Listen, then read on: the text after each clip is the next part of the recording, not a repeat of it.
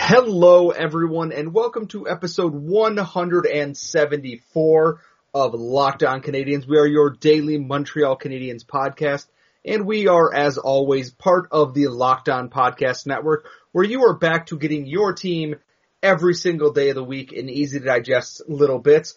I am, of course, one of your hosts. I am Scott Matla, who is enjoying the current Twitter revolution that's been going on for 20 minutes.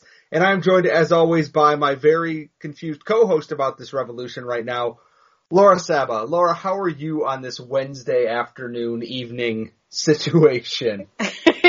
well, the last thing I remember is that some really big accounts like Joe Biden, Jeff Bezos, um, got hacked. Like that, that's something that I remember. And then I, I went, like I left the internet realm to, uh, do a video chat with my friends. And I came back and all of a sudden there, like, there was a revolution going on on Twitter. and apparently I guess all the blue check marks got, uh, their tweet functionality disabled. It, has been a very strange half an hour or so.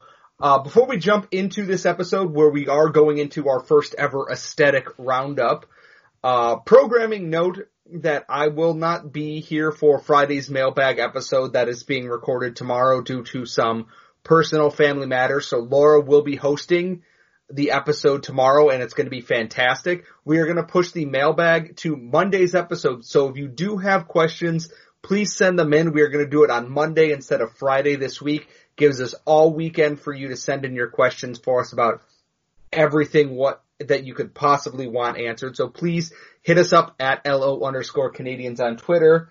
Now to the thing that everyone wants to hear about though. Did you see Charlie Lindgren's mustache this week, Laura? It's honestly incredible stuff. It's epic. I'm, I'm, I wanted to do like an entire episode on it but I do understand that our listeners want a little bit more well-rounded hockey content. So we're just going to talk about the aesthetic roundup right now and on it, it's epic. It's insane. It, it feels like, it feels like the playoffs because you have ridiculous facial hair. And that's the thing is like then there was the Canadiens tweeted a video of Shea Weber smiling at the camera and that man's beard is like he normally has a pretty full beard going during the season. This is like next level. And I'm kind of wondering what the hell did Shea Weber do during this pause in hockey that he looks like that? Did he just like retreat to a cabin in the woods until like someone load a signal flare for him to come back to Montreal or something?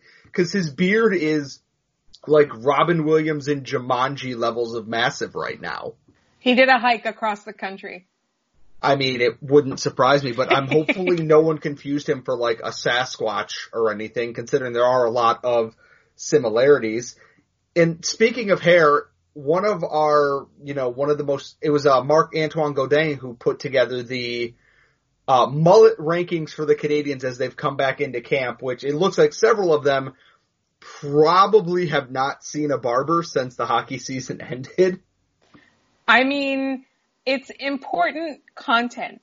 I I need to know who's rocking the longest or worst mullet on the Canadiens. I feel like this is something that we're so excited for the team to be back and not just that, it's, it's a playoff thing, a playoff thing that we weren't expecting to see at all this season.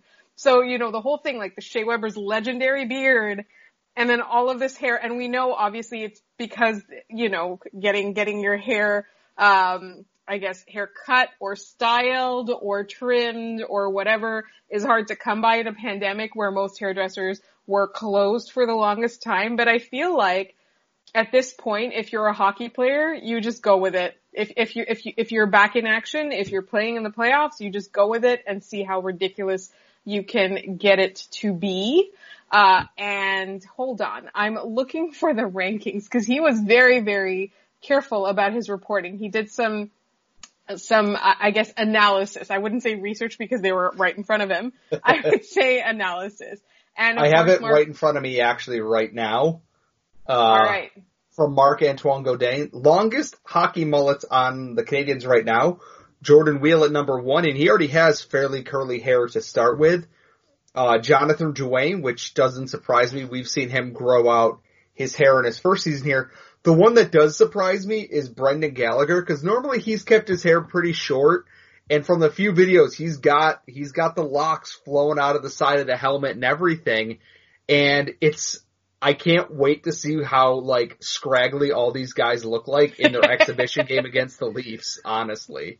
it's awesome. And the one thing that I will say is that I'm very grateful that Brendan Gallagher did not try to cut his own hair because does that not sound like something he would try to do? I, I guarantee you it is, but I'm hopeful that someone talked him out of it because I think we answered that question too is that who's most likely to cut their own hair and we both agreed it, it's definitely Brendan Gallagher and I don't know what it says about him that every time someone's like, who's going to be the first Canadian to do something stupid during this lockdown? And all our answer is always Brendan Gallagher without even a second thought on the matter. And now one last part of the aesthetic roundup, which I love because my entire goalie analysis comes from how cool their pads are. Carey Price brought back the all red pad setup in practice today.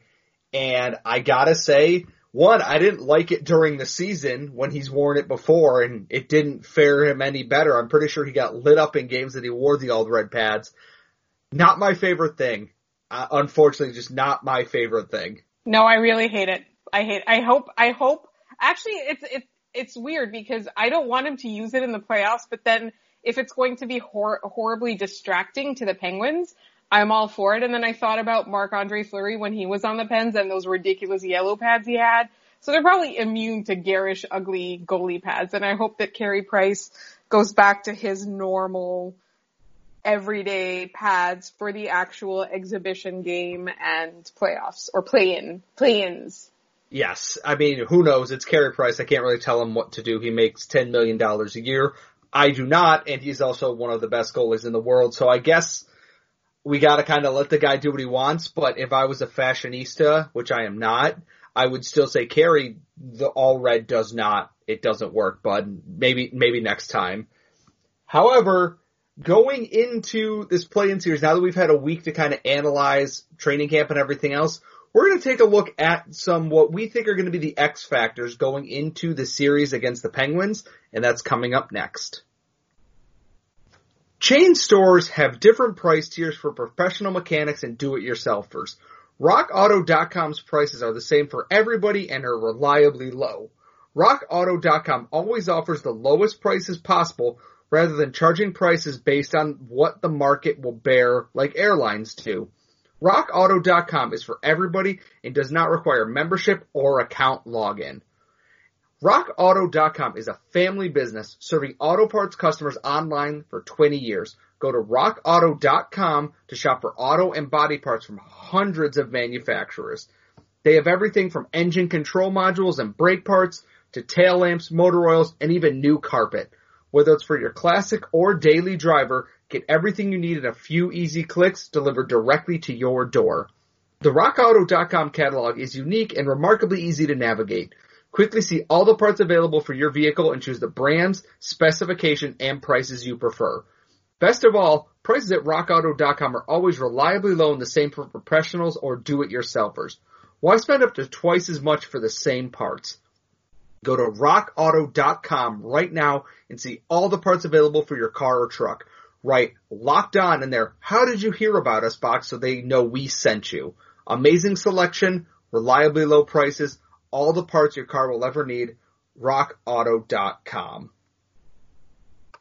Now we're talking X factors in this segment here, and I don't mean the reality TV show that started in England or anything like that.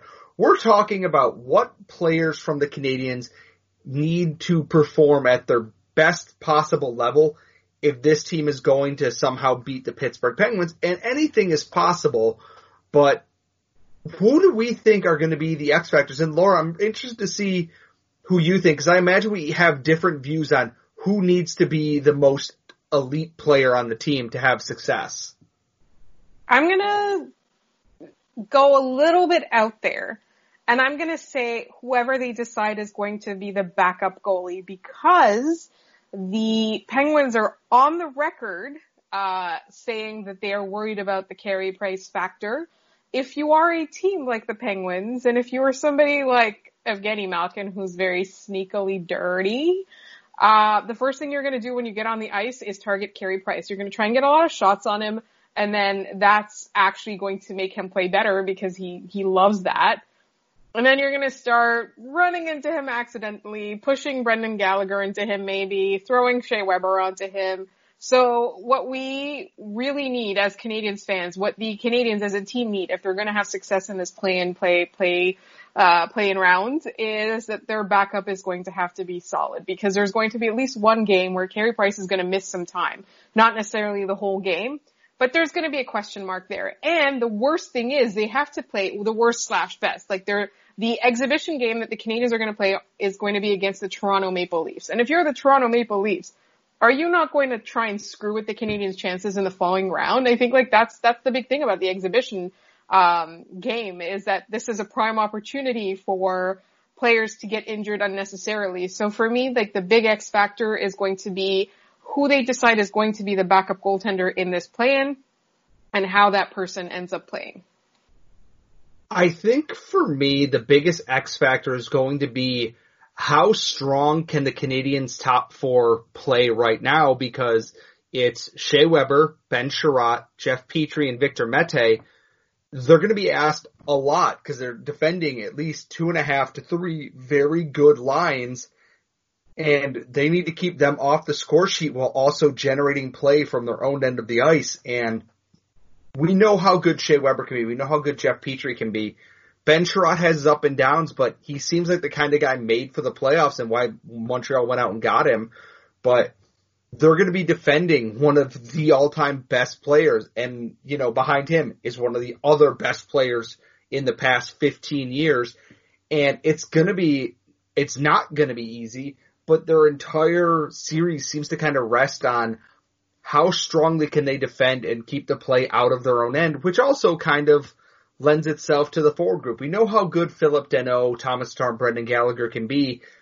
Now, can they do like Tomas Plekanec did for years and just drive Sidney Crosby up a wall and try to get him off his game? Because we've seen it happen and it's possible to do that, but it isn't an easy task. Tomas Plekanec did that for years without any kind of, you know, anyone heralding his cause during all that.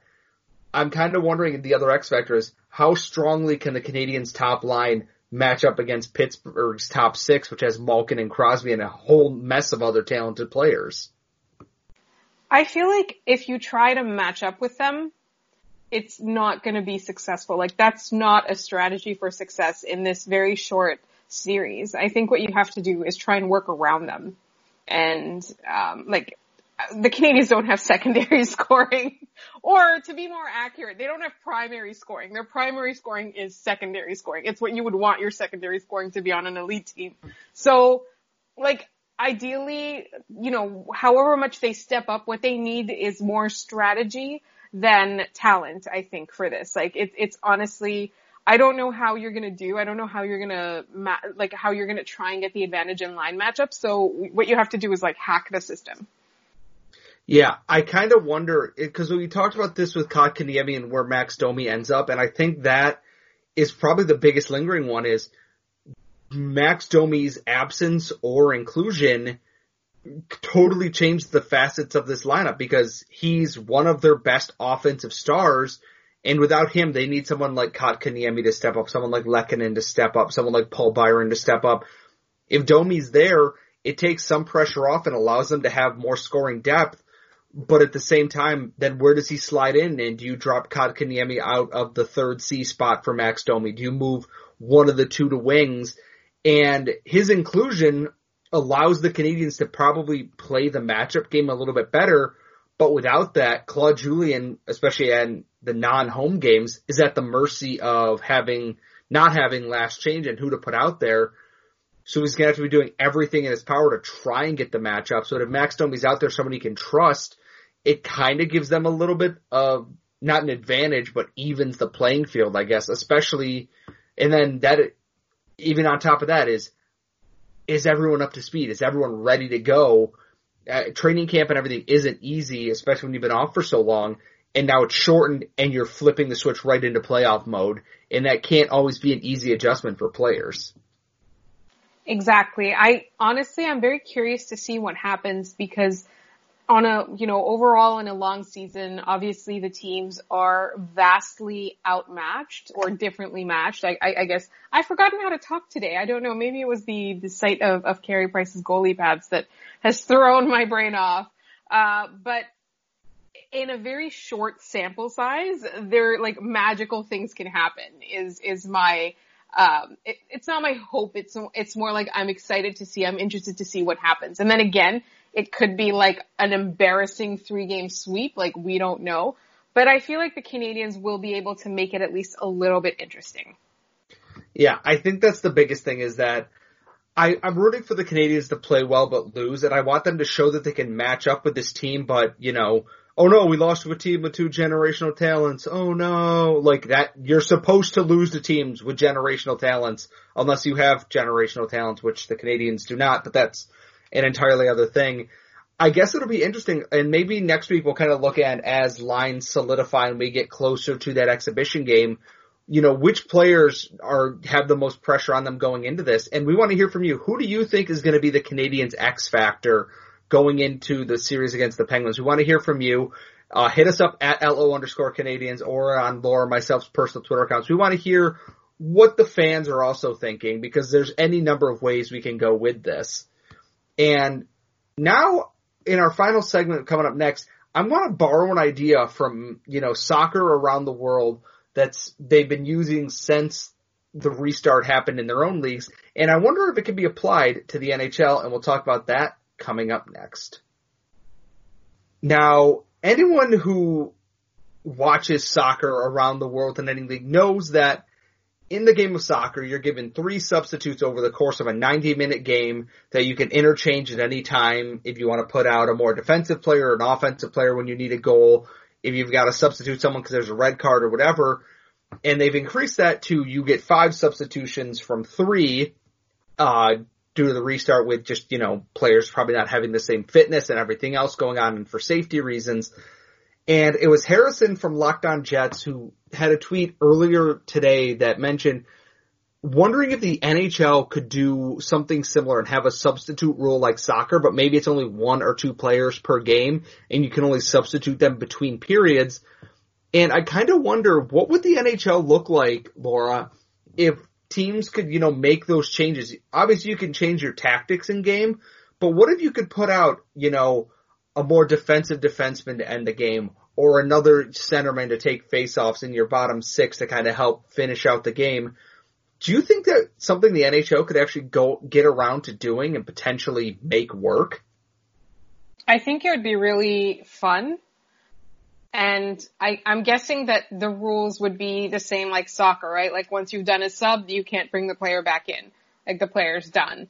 So I think it would be really interesting, especially in a situation where let's say two players are competing for one roster spot, call up two guys, play both of them, uh, in game and see how they react. I think that's, that's a, a fun, um, like a fun way to do things. And I think it's, it's, it's a good possibility. I feel like logistically it would be a little bit hard so the NHL wouldn't go for it unless it's a player that fully dresses but can't come out to the bench or something. Like I don't, I don't know how that would work. Or it's a player that I just feel like the logistics are just a little bit weird because how do you keep track? You know, like it's obviously um, a player that gets pulled out uh, can still in, in soccer can still hang out and cheer with his teammates and stuff like that.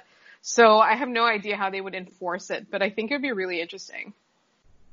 Yeah, I because I like I'm imagining the Canadiens because we look at the options on their fourth line and like Dale Weise is right there now. Let's say they're trailing by two goals going into the third period. Do they turn around and go, we're gonna put, you know, Charles Hudon in for Dale Weise because we need some, we need someone with an offensive bent into their game to try and score goals. Or, okay, we're up a couple goals. We're gonna, you know, bench Jonathan Drouin and we're gonna bring on another defensive forward. We're gonna move Jordan Weal up the lineup, and we're going to put uh, Ryan Poehling back in on the fourth line to try and see out the rest of this game, or we're going to take Dale Weise out and we're going to put another defender out there and have a seventh defender to kind of rotate through if they need to.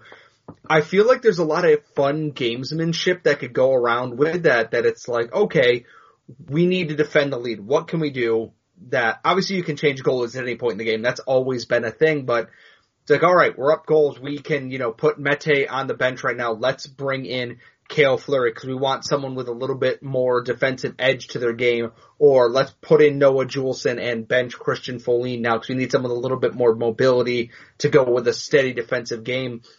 And for someone like Claude Julien who loves to tinker in game, I wonder if this could kind of help satiate that part of his coaching style that he has where he's constantly tinkering in game and making changes where now in between periods he goes, all right, I wasn't happy with that. We're going to substitute you for you. And this is what we're going to do now. We're going to try and tailor make the game for this substitution to try and get something going instead of having to wait and try and do it with players who might not fit that system in game. He can swap them around and see what he can make happen. And I feel like it'd be fun to see which coaches can adjust to that on the fly. It's like, let's say you know, Claude Julien goes more defensive. Do the Penguins try and put out another offensive player and risk exposing themselves in that game to try and score more goals? Or do they just trust their own players to go ahead with it and not make any adjustments at all? It kind of feels like a really fun idea that the NHL could experiment with, even if it's like an exhibition games to start with. I'm just trying to think of all the possibilities now. Like, would you have the rule be just one substitution allowed per game? Would you be like regular soccer and do uh, just three allowed per game? Would you go all the way and say unlimited substitutions? I mean, there's only a certain number of people that can be on a on a roster at any given time anyway, uh, to maximize it. And then, like honestly, I just I feel like the possibilities are endless. I I don't know if the NHL would even consider something like that. I wonder if it's ever even been a thing. Um, but it's just I just feel like it would be it would change games. Like honestly, if something isn't going the way that you want it to, just, you know, when you want to send a message and you bench people, instead of benching people, just bring in someone completely new who's been watching the game the whole time and probably might have a little bit of insight on what they need to do to push your team over the edge.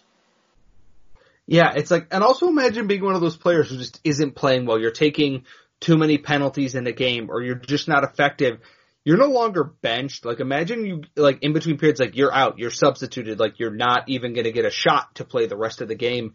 It's a very strong way to send a message, and obviously you don't want to do that to players and you know hurt their confidence, but at the same time, it feels like a way for coaches to play game within a game.